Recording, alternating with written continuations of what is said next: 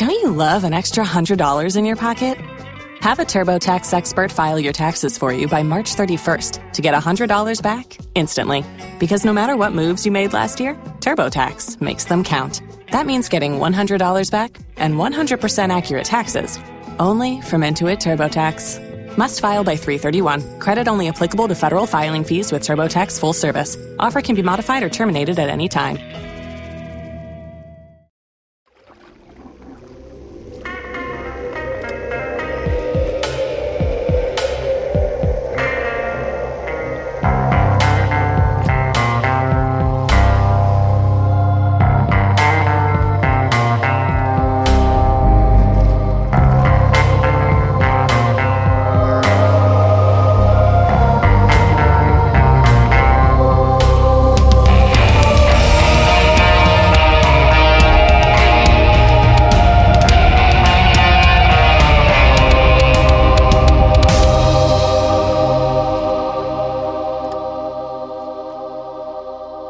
May 5th, 1993, Stevie Branch, Michael Moore, and Christopher Byers were seen throughout their neighborhood, riding around on their bikes and playing between the time when school got out at 2:55 p.m. and 7 p.m. when they went missing, never to be seen alive again. Months later, there were two trials which resulted in the conviction of three individuals for the murders of Christopher, Stevie, and Michael. At these trials, only a handful of people testified as witnesses who saw the boys on that fateful afternoon. However, in reality, there was not just a handful of witnesses who saw the boys. In fact, I have documented in front of me right now a total of 39 separate sightings of the boys that day. Of these 39 sightings, the majority of them have been dismissed by both investigators and individuals who have studied the case for decades.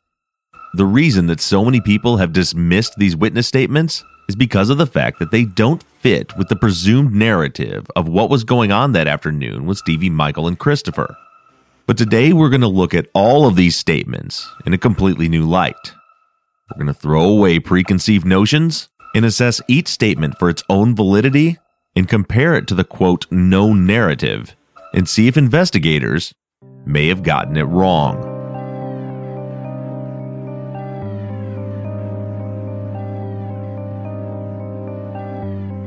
We're going to begin today by breaking down one of the most controversial witness statements in this entire case, and that's the statement of Jamie Clark Ballard. Jamie didn't come forward and write her affidavit until 2009, 16 years after the murders. This fact alone has caused a lot of people to dismiss her statement, claiming that if she really had this information, she should have come forward sooner. In Jamie's defense, and as she writes in her affidavit, she didn't come forward with this information because she didn't know that it was relevant. As you should recall from episode 501, Jamie claims that she saw Stevie, Michael, and Christopher all together around 6:30 p.m. on May 5th between her house and Stevie Branch's house. And she says that she saw Stevie's stepfather, Terry Hobbs, yell at the boys to get back down to his house. If her account is true, she likely would have assumed that Stevie's stepfather, Terry Hobbs, would have told investigators that he indeed saw the boys and when and where he saw them. There are also other points of concern with Jamie's statement. One of them being the fact that the producers of the documentary West of Memphis had put up a billboard back in 2007 offering reward money for anyone with information. Many people have claimed that Jamie Clark Ballard could have given this information simply to receive the money. I personally have no confirmation as to whether she did or did not receive any money, and I'm hoping to at some point follow up directly with Jamie Clark Ballard as we move along with the investigation. But for now, let's break down some of the key points in the affidavit written by Jamie Clark Ballard in 2009. Jamie's affidavit in paragraph 6 states On May 5, 1993, I walked home from school with Ryan Clark like I did most days. On my way home, I passed the Byers house. Mark Byers was in the driveway yelling to Ryan, telling him to find his brother Christopher and to tell him to come home. This happened at approximately 3:15 to 3:30 on May 5, 1993. She goes on to say, between the hours of 5:30 and 6:30 p.m., I saw Stevie Branch, Michael Moore, and Christopher Byers playing in my backyard. Then in paragraph 9, at 6:30 p.m. on May 5, 1993, which was a Wednesday, my sister and I went out the front door of my house to go out to the car to meet the people who were picking us up to take us to Wednesday night youth group. As I came out into the front yard, I saw Stevie Branch, Michael Moore, and Christopher Byers come racing between my house and the house next door that was in the direction of the Hobbs house. As Stevie, Michael, and Christopher came zooming by, I yelled to Christopher, quote, Christopher, Ryan says for you to get home. Because I remember that Mark Byers had told Ryan to find Christopher and get him home. Christopher smarted off to me and said, I don't have to do what you say. I shrugged and said, okay, don't go home. While I was out in the front yard in the evening of May 5th, 1993, Terry Hobbs hollered at Stevie, Michael, and Christopher to get back down to the Hobbs house. I recall that Stevie was on a bike. The first detail in Jamie Clark Ballard's statement that people have called into question is the fact that she only says that Stevie was on a bike. Now, she doesn't say that the other two were not on bikes, but if that's the implication, it would seem to conflict with the facts of the case. And that's the fact that Michael Moore was also on his bike that afternoon. The next item that some people call into question is paragraph 13. It reads as follows The next day, I saw Ryan at school and he was very upset. Ryan told me that the boys had never come home and that the police had found the bodies of Stevie, Michael, and Christopher. Ryan was so upset. He told me that the boys had been killed. I said something like, What? I just saw your brother last night playing in my backyard. Ryan was crying and said to me, Why didn't you tell my brother to come home? That really upset me, and I told Ryan I did tell him to come home. They let out school, and everyone went home after that. The conflict here is the fact that, as far as we know, Ryan didn't go to school the day after the boys went missing and therefore it would be odd for Jamie Clark Ballard to have a distinct memory of having a conversation with Ryan at school on the afternoon after the bodies were found. This is another point that we need to dig into deeper and try to figure out once and for all if Ryan did indeed go to school that day. We do know that some of the family members at one point went to the school looking for the three boys, but that would have been a different school. Stevie, Michael, and Christopher went to Weaver Elementary School, whereas Ryan and Jamie went to the junior high. The last point I want to discuss in Jamie Clark Ballard's statement is paragraph 14. In this paragraph, she says, Following the murders, the police never came to interview me or my family. In fact, after the murders, I do not recall ever seeing any police vehicles on my street or see any police interviewing any of the people in my neighborhood. This would go to further support the idea that the West Memphis Police Department only ever canvassed the northwest corner of the neighborhood, completely ignoring the home, neighborhood, and even the victimology of Stevie Branch, who was the only one that lived on the south end of the neighborhood.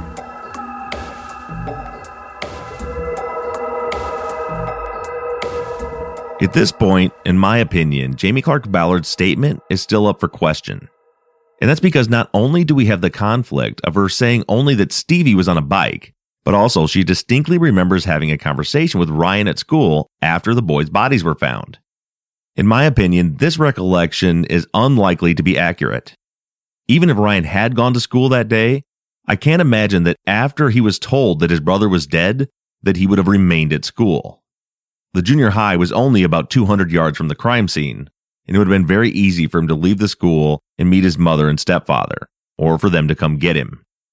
And the other issue that we have, as you're going to hear as we go through the rest of the sightings, is that Jamie Clark Ballard's statement seems to conflict with several other witness statements. If you were to put a map on the wall of the neighborhood and put a pin everywhere where there was a sighting. At the end of the day, you'd have 38 pin marks all in the northwest corner of the neighborhood and one single pin in the south end. And that's Jamie Clark Ballard's statement. And a few of the statements that you're going to hear as this episode moves along put the boys at the exact same time, right around 6:30, in the north end of the neighborhood. But all that being said, we do have another affidavit that corroborates Jamie Clark Ballard's. And that's an affidavit written in 2009 by her mother, Deborah Moyer. In paragraph 6 of Deborah Moyer's affidavit, she writes, Certain members and sponsors of the group would pick Jamie and Brandy up around 6:30 p.m. and take them to the church youth group meetings on Wednesday nights. May 5th, 1993, was a Wednesday night. On May 5th, two sponsors of the youth group came by at approximately 6:30 p.m. to pick up Jamie and Brandy to go to the youth group meeting. She goes on to say, at approximately 6:30 p.m., when I saw that my daughter's ride was out front, I walked out the front door with Jamie and Brandy to see them off and to say hello to the sponsors. I was going to then go around the corner of the house and tell the boys to stop playing in my backyard. A previous part of both of their statements were that Jamie, her sister Brandy, and her mother Deborah had all seen the boys prior to this playing in the backyard by the creek. She goes on to say, as I walked out the front door, though, I saw the three boys who had been playing in the backyard, including the blonde one who lived down the street, come through between my house and the house to the left of mine. The blonde one was on a bike, and the other two were running behind him.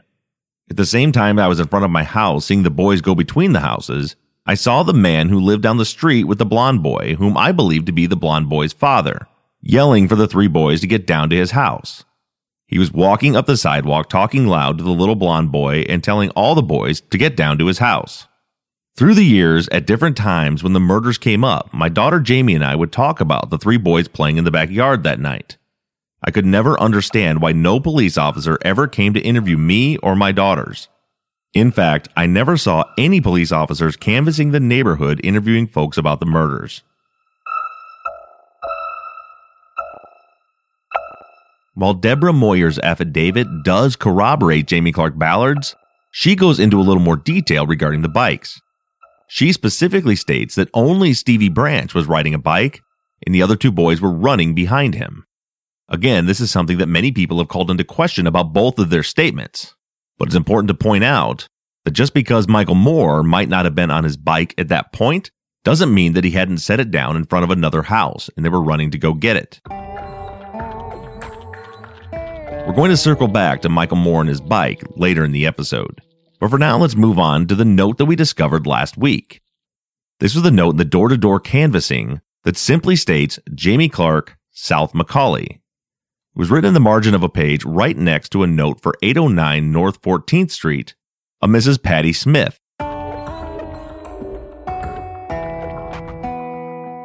We have no explanation as to why Jamie's name appears on this document. As I said earlier, it is written right next to Patty Smith's name.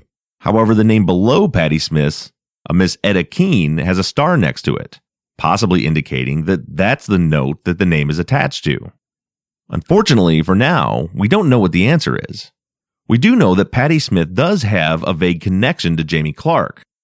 Patty Smith has a daughter named Britt Smith. Britt is good friends with Ryan Clark, Christopher Byers' brother. Britt was one of the people helping search that night with Ryan. So the loose connection here is that Jamie Clark Ballard knows Ryan Clark, Ryan Clark knows Britt Smith, and Britt Smith is Patty Smith's daughter. Therefore, we can make a connection from Jamie Clark Ballard to Patty Smith, and that's only relevant if the note written in the margin is attached to Patty Smith's name. And there's no indication that there is other than its proximity on the page. But the implication would be, and the assumption that I've come to, that the only reason for Jamie Clark's name to be written on that paper, along with the street she lives on, is that someone told the officer that he needs to talk to Jamie Clark because she knows something.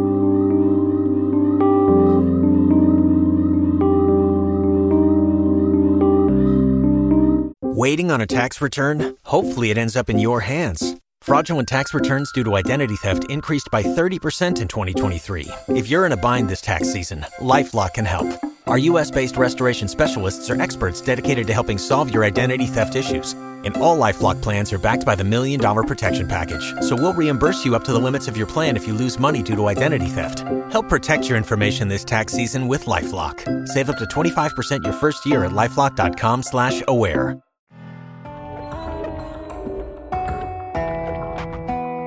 We're going to circle back around to Jamie Clark Ballard's statement.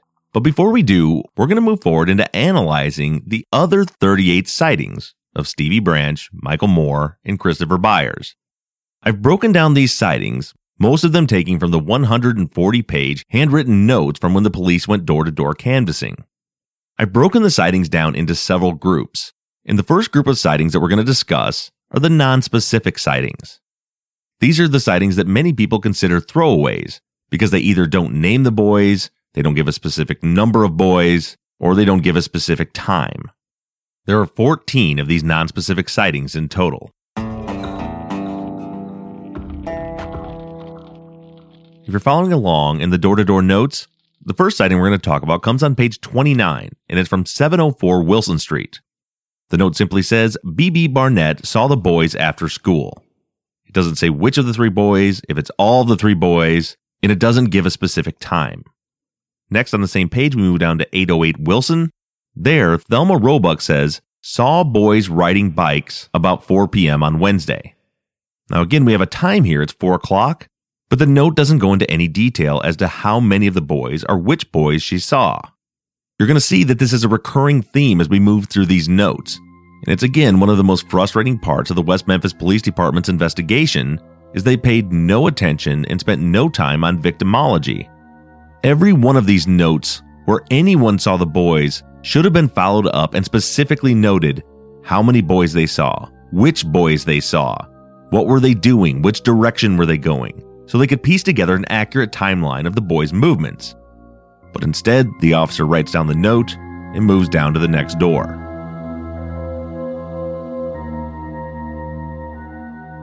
Next, we move on to page 41, and this is from 1307 Goodwin Street. The note reads Wife was home around 6 p.m. States she saw the boys riding their bikes in the area. Again, here, we don't know which of the boys she saw or if she saw all of them. Then we go to page 65 at 1105 Little Elton Road. The note reads Michael thought that he saw kids about 6 p.m. Wednesday with a white male somewhere between where he works at Pool Trucking and 1105 Little Elton. And again, here, there's no further follow up from police as far as how many boys he saw, where exactly he saw them, or anything else. And this one is a huge oversight by police because not only is this a sighting of the boys, but the note says that the boys were with a white male. So keep in mind, these officers are investigating the murders of these three boys.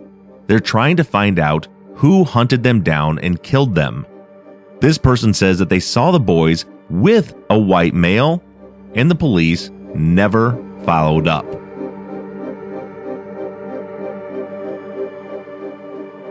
Next, we move on to page 101. This one comes from 1605 Goodwin.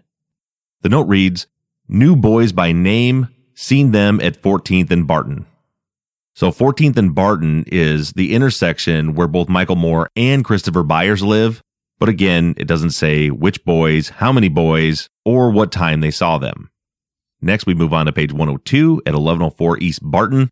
This note says, Mr. Barr, 630, seen boys playing with two girls on school grounds, in parentheses, East Junior High, out his rear window.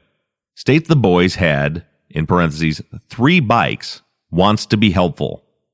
So here we have a witness who says he saw, quote, boys. It doesn't say these boys or how many boys playing with two girls on the school grounds. It sounds like Mr. Barr is just telling the police that he saw some boys, not necessarily that he saw Michael, Christopher, and Stevie. Then we move down to page 119. This one is from the Mayfair Apartments in unit number 89. Jamie Johnson stated he saw these boys that evening. That's it. Doesn't say what time, if it was all three of them. It's assumed that it is because police were showing people pictures of the boys. But again, there's no time here. So someone at the Mayfair apartments is telling police that he saw the boys that evening. Next, we go down to page 121 at 1101 Goodwin Circle. We have a Miss Rita Greaves, and her note says, saw boys about 9 p.m. Now, this note could be a false sighting, given the fact that she says she saw the boys at 9 p.m. when there was a full effort search going on at that point. And it also doesn't say that she saw these boys. It just says she saw boys. We move on to page 127. Again, they're at Mayfair Apartments. This note was written in the margin and not connected to any particular unit. It says corner grocery liquor store. Saw boys last night. Again, no time, no number of boys.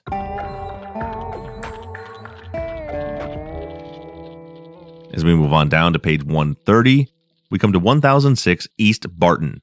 The note reads, Anne Shockley has friend that saw boys. Then it says, Cindy, call after 6 p.m. This seems like a relevant lead, but I have no further information on who Cindy is and if the police ever contacted her. Next, we go to page 131 at 910 East Barton. This note is circled on the page. We would presume that means the police thought this one was important. The note's hard to read and it's short. It says Josh, a word I can't read, then it says Weaver, then it says may have saw boys. Again, completely nonspecific. Further down that page, we go to 1000 East Barton, where we have a note from Dennis Murray who says saw three boys 3:30 to 4 p.m. leaving school east. Now there may be more to this note. It was cut off at the bottom of the page. But again, it just says saw three boys. It doesn't say if he saw the three boys. So we don't know if this is a credible sighting or not. We move down a couple pages to page 133. That's where the Jamie Ballard note is in the margin. And we have at 809 North 14th Street, Patty Smith, nothing. But then after it says nothing, it says before 6 p.m., saw boys going south. This one again is non-specific.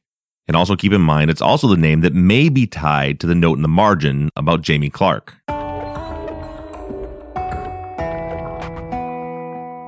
And our last non-specific note comes from page 135 at 710 Macaulay Circle. This note says Joe and a last name I can't read, and it says 6 p.m. saw boys North 14th Street. Again, doesn't say how many boys or which boys, just that he saw boys on North 14th.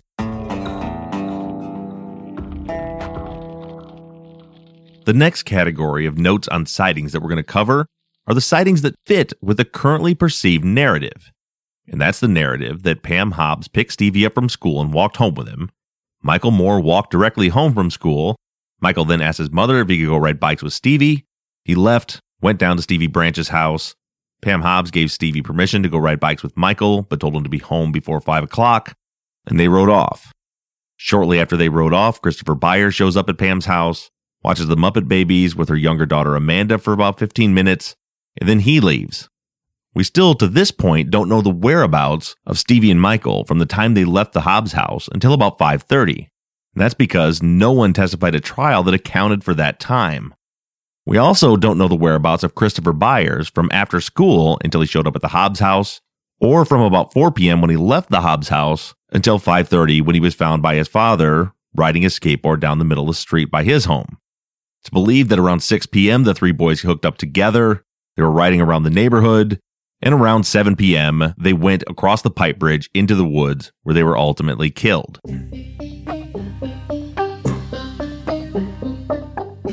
So, this next group of notes are going to be the sightings that support that narrative.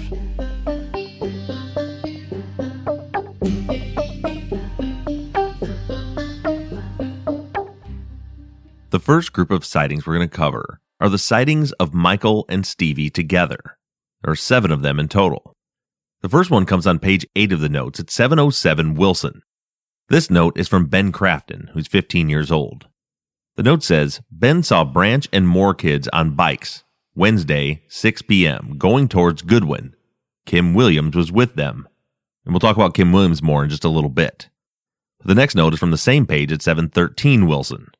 This note is from eight year old Jason Goebel. The note says Jason saw two boys on bikes around 6 p.m. Wednesday. Then we move down to page 24 at 716 Holiday. This note reads Bruce Jackson saw two of the boys playing in their yard with a large dog just a couple of minutes after 5 p.m. Wednesday. This is the first note that we've seen that starts to fill in the gap as far as finding out where Stevie and Michael were between 4 and 5:30. Apparently, at about 5 p.m., they were in the yard of Bruce Jackson at 716 Holiday. Then we move down to page 28 at 824 Holiday. This note reads Christy Blanchard saw two of the boys, one with a scout t-shirt and one with a white t-shirt at approximately 5:15 on Wednesday, riding bikes. If you were to look at a map, Holiday Drive is a horseshoe-shaped street that connects to Wilson Drive at both ends. Wilson Drive runs parallel to 14th Street where both Michael and Christopher lived.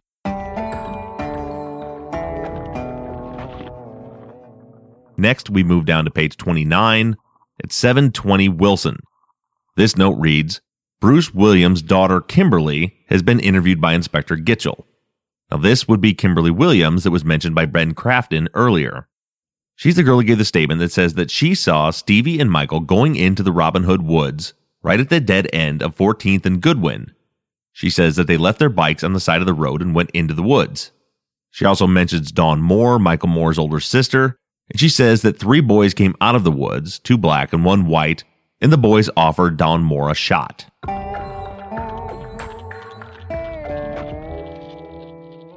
Then we move down to page 33 at 720 North 14th Street. This note reads, R.L. Fountain saw two of the boys Wednesday around 3:30 on bicycles, north on North 14th Street. Then lastly, on page 112, we have a note from 1202 Wecat Street. That's on the very north end of the neighborhood, right near the crime scene. This note is from Alan Bailey Jr. The note reads, Alan said Michael said he had to hurry to leave and Stevie wouldn't talk at 545. Both boys had backpacks, green. Stevie had red shorts with white shoes. They were going to pick up Chris. Now, the only issue here with Alan Bailey Jr.'s statement is that he says that Stevie was wearing red shorts, when in fact, Stevie Branch was wearing blue jeans. But as we look at all of these notes together, we can start to fill in the timeline of where Stevie and Michael were after they left the Hobbs house. It seems that they must have went north on 14th Street and turned east onto Wilson Drive before they came to the intersection of 14th and Barton, where Michael and Christopher lived. They went north on Wilson to Holiday Drive and were riding around that neighborhood around 5 to 5:30. After that, they made their way to the north end of Wilson to Goodwin Street and over into the Robin Hood Woods area. Then around 5:45 they came out of the woods, went to Alan Bailey's house and told him that they were going to go pick up Chris.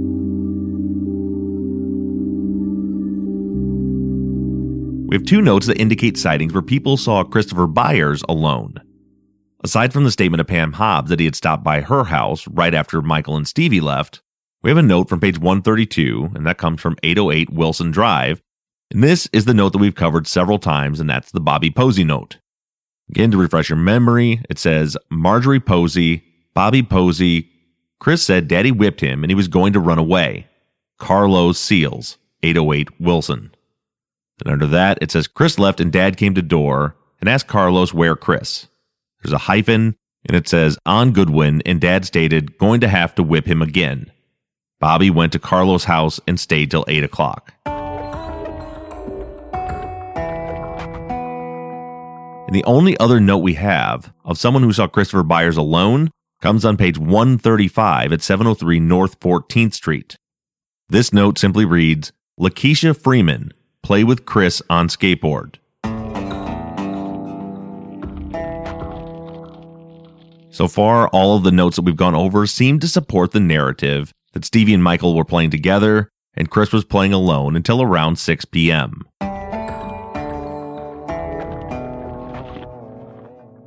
This next group of notes are sightings of people who said that they saw all three boys together. And the first comes on page 8 at 719 Wilson. This one comes from Jeff Martins, who's age 18. The note reads, he saw all three on bikes 6:30 p.m. headed towards Robin Hood area. Then on page 30 at 1309 Goodwin, the note just reads O'Tinger have statement. Deborah O'Tinger testified at trial. She lives right at the corner of Goodwin and Goodwin Circle, right across the street from the entrance into Robin Hood Woods. The only issue with Deborah O'Tinger is that her statements seem to be all over the place. She talked to police several times and testified at two different trials, and every time her account of the incident seems to change just a little bit.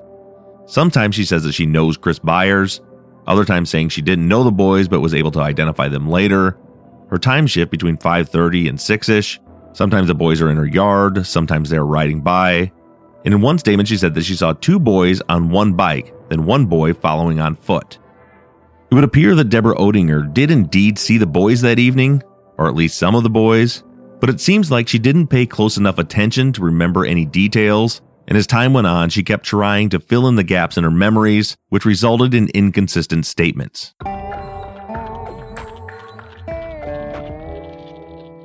The next note we have is from page 113 at 1117 WeCat. This statement is from a Curtis Pennington, and it reads Her brother thought they saw Kid at Ingram and Broadway at 5 p.m. Three boys on two bicycles. Now, this statement would seem to be accurate. Three boys on two bicycles certainly matches the description. The only issue is Ingram and Broadway is about a mile and a half away from all of the other sightings. The intersection of Ingram and Broadway is all the way at the very southeast corner of the neighborhood. And in fact, it's on the other side of the bayou from the neighborhood, the bayou that runs along the south edge. It seems like a long ways away from all of the other sightings.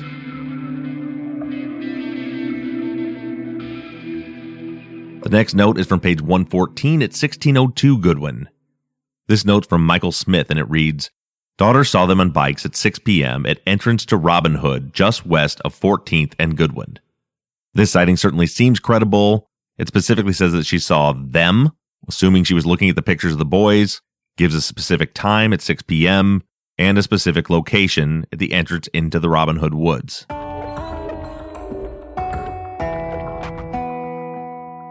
Then we move down to page 121 at 1119 Goodwin Circle. The note reads John and Susan in a last name that I can't read, and it says juvenile son Nicholas saw boys about 6:30 p.m. This is one of those statements that would seem to conflict with the statement of Jamie Clark Ballard. Goodwin Circle is way up in the north end of the neighborhood, right near the entrance to Robin Hood Woods, and it says that the son saw the boys around 6:30 p.m., which is about the same time that Jamie Ballard says that she saw the boys on the south end of the neighborhood, almost three quarters of a mile away.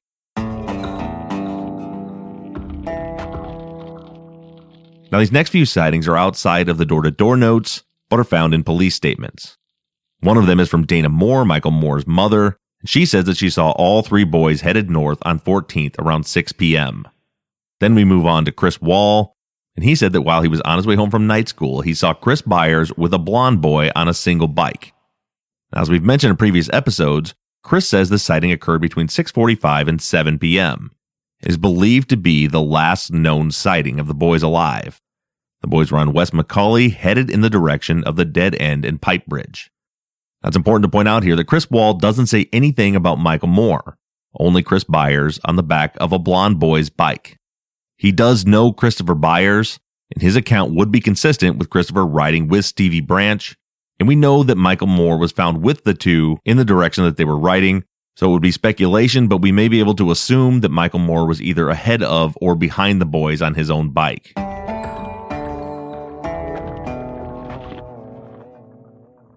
When we return from a short break, we're going to start breaking down the sightings of the boys that conflict with the quote, known narrative.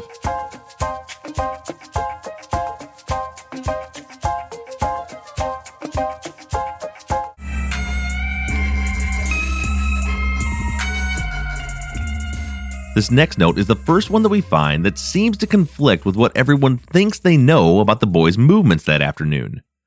This note comes from page 28 from 709 Wilson Street. It's from Sheila Dunlap, and it reads, Boys, Chris and Michael spoke with her son at about 4:30 p.m. Stated that they were just playing, did not mention anything else.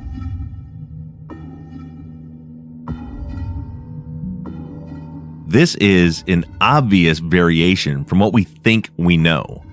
No one has ever reported that Chris and Michael were together without Stevie. But when we look at the other sightings and think about what we actually do know, we don't have any other sightings where we know where the boys were at around 4:30 in the afternoon. There's a big blank space as to where Christopher was, and no one is saying where Stevie and Michael were. So in my opinion, we can't rule out the fact that at 4:30 that Christopher and Michael were together and Stevie wasn't there.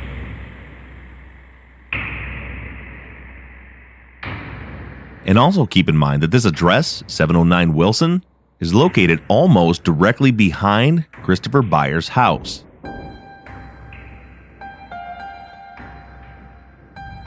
Let's go ahead and put the idea that Michael and Christopher were together at 4:30 and Steve wasn't with them on the back burner for now. And let's move on to this next series of statements that could possibly indicate that there was a fourth boy traveling with Stevie, Michael, and Christopher that afternoon.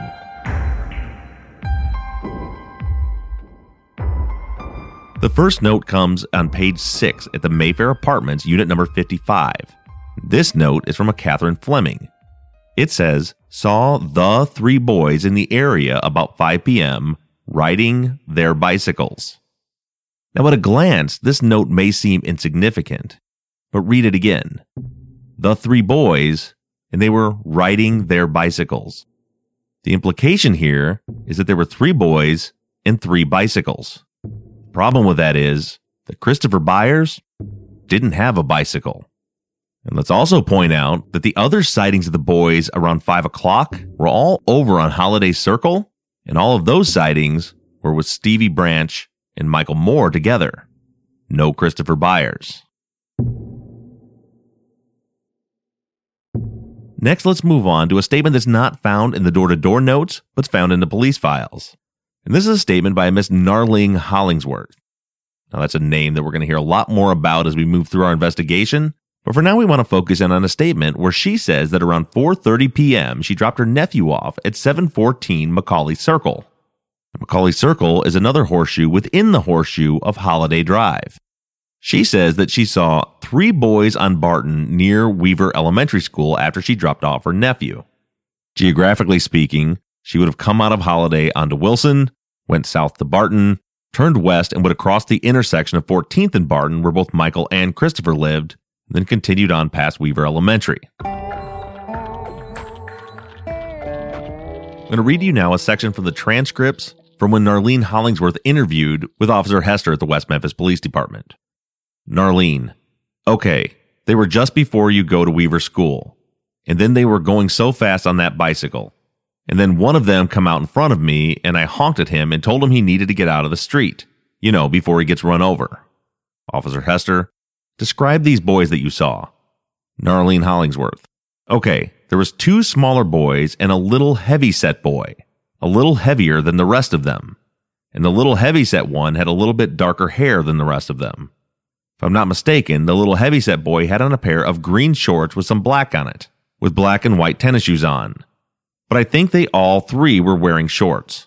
But I'm not really sure about the other two because I got a good look at the little dark headed boy. That's the one that I can really describe better than the rest. Officer Hester. Okay, were they all three on bikes? Narlene. They were all three on bicycles. Yes, they were. And nice bicycles. Officer Hester. What did the bicycles look like? Narlene. Well, one had looked like some black in it, and I believe one of them had some light green in it, if I'm not mistaken. As a side note, Stevie Branch's bike was red and black, and Michael Moore's bike was green. Back to the statement. But all three of those boys were together, two in front and one in the back, and they were flying on them bicycles. And I told them little boys, you ought to go home. And that little boy said, no, we're going to play for a little while. So they were headed, where's that street? Then Hester tells her this is Barton.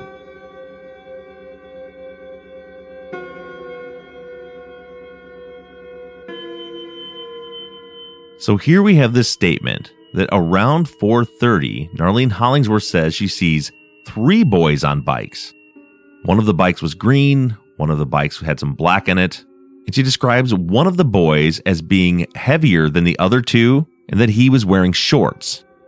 Well, there's several problems with this statement that have caused a lot of people to disregard it. Number 1, none of the three boys were wearing shorts. And number two, all three boys were almost exactly the same size, and neither of them could be considered heavy set. And number three, again, Christopher Byers didn't have a bike. But if we couple this statement, the other statement that we just read from the Mayfair apartments, that there were three boys on bicycles, I believe that there's a distinct possibility that the third boy in that group was not Christopher Byers. That it was in fact another fourth little boy was traveling with them on that afternoon.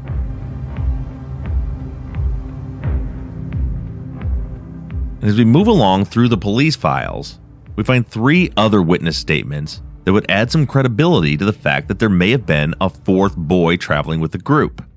The first one is from a man named Brian Woody. Brian gave statements to police stating that while he was on his way home from work between 6:30 and 6:45, he observed four white males with two bikes heading into the Robin Hood area off of Goodwin. Brian's mother lives at 1823 Goodwin, which is just east of the entrance to Robin Hood Woods. In an undated police note, Brian told detectives, quote, he remembers one of the boys have blonde hair in a spike because his little boy has the same hairstyle. Then in a report dated May 28th, Woody tells Officer Hester that he saw the boys on the night of the 5th. He says in the statement that two of the boys were pushing bicycles, one was carrying a skateboard, and the fourth boy was empty handed. The next day, he went to his mother's house at lunchtime, and his mother asked if he had heard about the missing boys. He had not. Then, after watching the news, he went to the area where searchers were still looking for the boys. His statement says that he came across Mark Byers at 14th and Goodwin, now this would have been between 12 and 1 p.m. on the 6th, and told him what he had seen. He then returned home to pick up a three wheeler and assisted with the search. This was within an hour of when Michael Moore's body was found. Then in September, Woody returned to the station and gave a written statement where he relayed the same information to the police. And Brian Woody wasn't the only person to go into the West Memphis Police Department on September 7th. We also have a statement written by a Betty Lou Martins. Betty Lou's statement says that she and her son Jeff saw the boys around 5 p.m. on May 5th. She indicates that she had previously told police that there were three children, but upon thinking back to the event, she quote realized that there was a fourth boy with Stevie, Michael, and Christopher.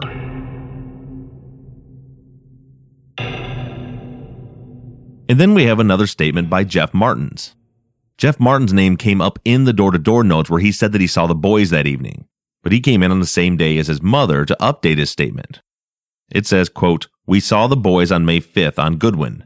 There was one boy riding, the other boy on the handlebars, and one riding a bike by himself, and one walking. They waved to us. My mother said, Who's that? And I said, Some of Sam's brother's friends.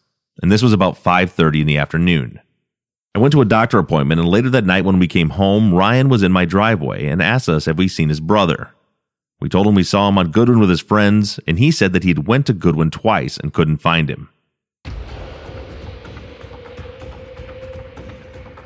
That's five different witnesses who've all given accounts to police indicating that Stevie, Michael, and Christopher weren't alone that afternoon. The question that we should be asking ourselves is is there a mysterious fourth boy that was playing with them that day? And if so, who is he?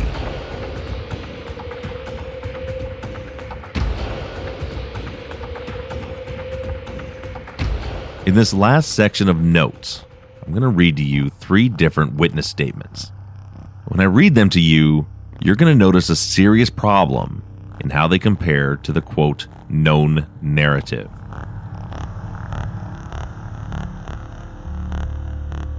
On page three of the handwritten notes, at 722 North 14th Street, the note reads as follows Jerry Walker.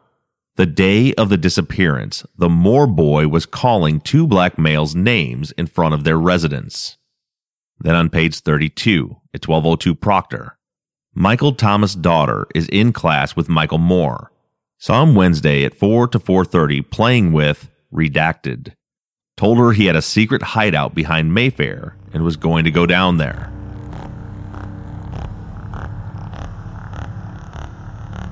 The only explanation that I can come up with as to why the name of the person that Michael Moore was playing with is redacted is that it was a juvenile that wasn't Stevie or Christopher. And I believe the next note gives us a clue as to what name was redacted. The next note is from page 32 at 1110 Elton which is just a couple houses down from the previous note at 1202 Proctor. This note reads Doris Gately, grandson Trey, white male, 7. Michael Moore played with him Wednesday. Didn't say where he was going to when he left.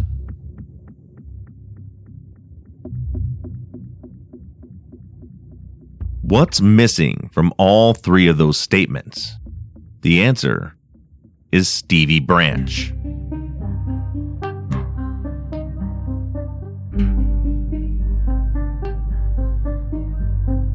Let's rewind all the way back to the beginning in Pam Hobbs. Pam told Stevie that she had to be to work at 5 o'clock and he was to return home before that for dinner. He didn't show up before she left, and her husband Terry had to take her to work. We then have this statement from both Jamie Clark Ballard and her mother Deborah, who both said that they saw the boys between their house and the Hobbs house, and Terry Hobbs telling the boys to, quote, get back down there.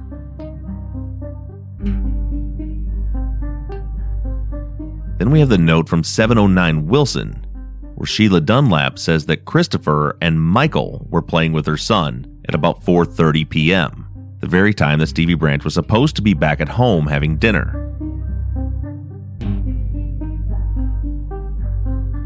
Then we move to 722 North 14th Street, where we have the statement of Jerry Walker, who specifically names Michael Moore. His note says the Moore boy was calling two black males names in front of their residence. Where was Stevie?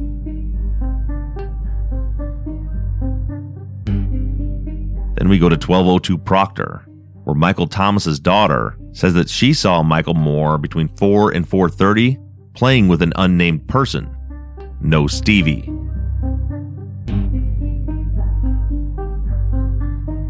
And lastly, we move around the corner to 1110 Little Elton, where Doris Gately also specifically names Michael Moore.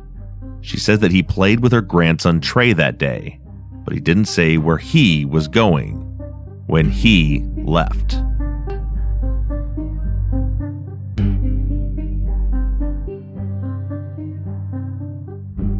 When we don't cherry pick individual statements, but include all 39 into our analysis of the timeline as to where all three of the boys were on that afternoon, we simply cannot ignore the fact that there are several indications that there's a mysterious fourth boy riding around with them that day, and the fact that right around the time when Stevie Branch was supposed to go home, Michael Moore was spotted by four different people without Stevie.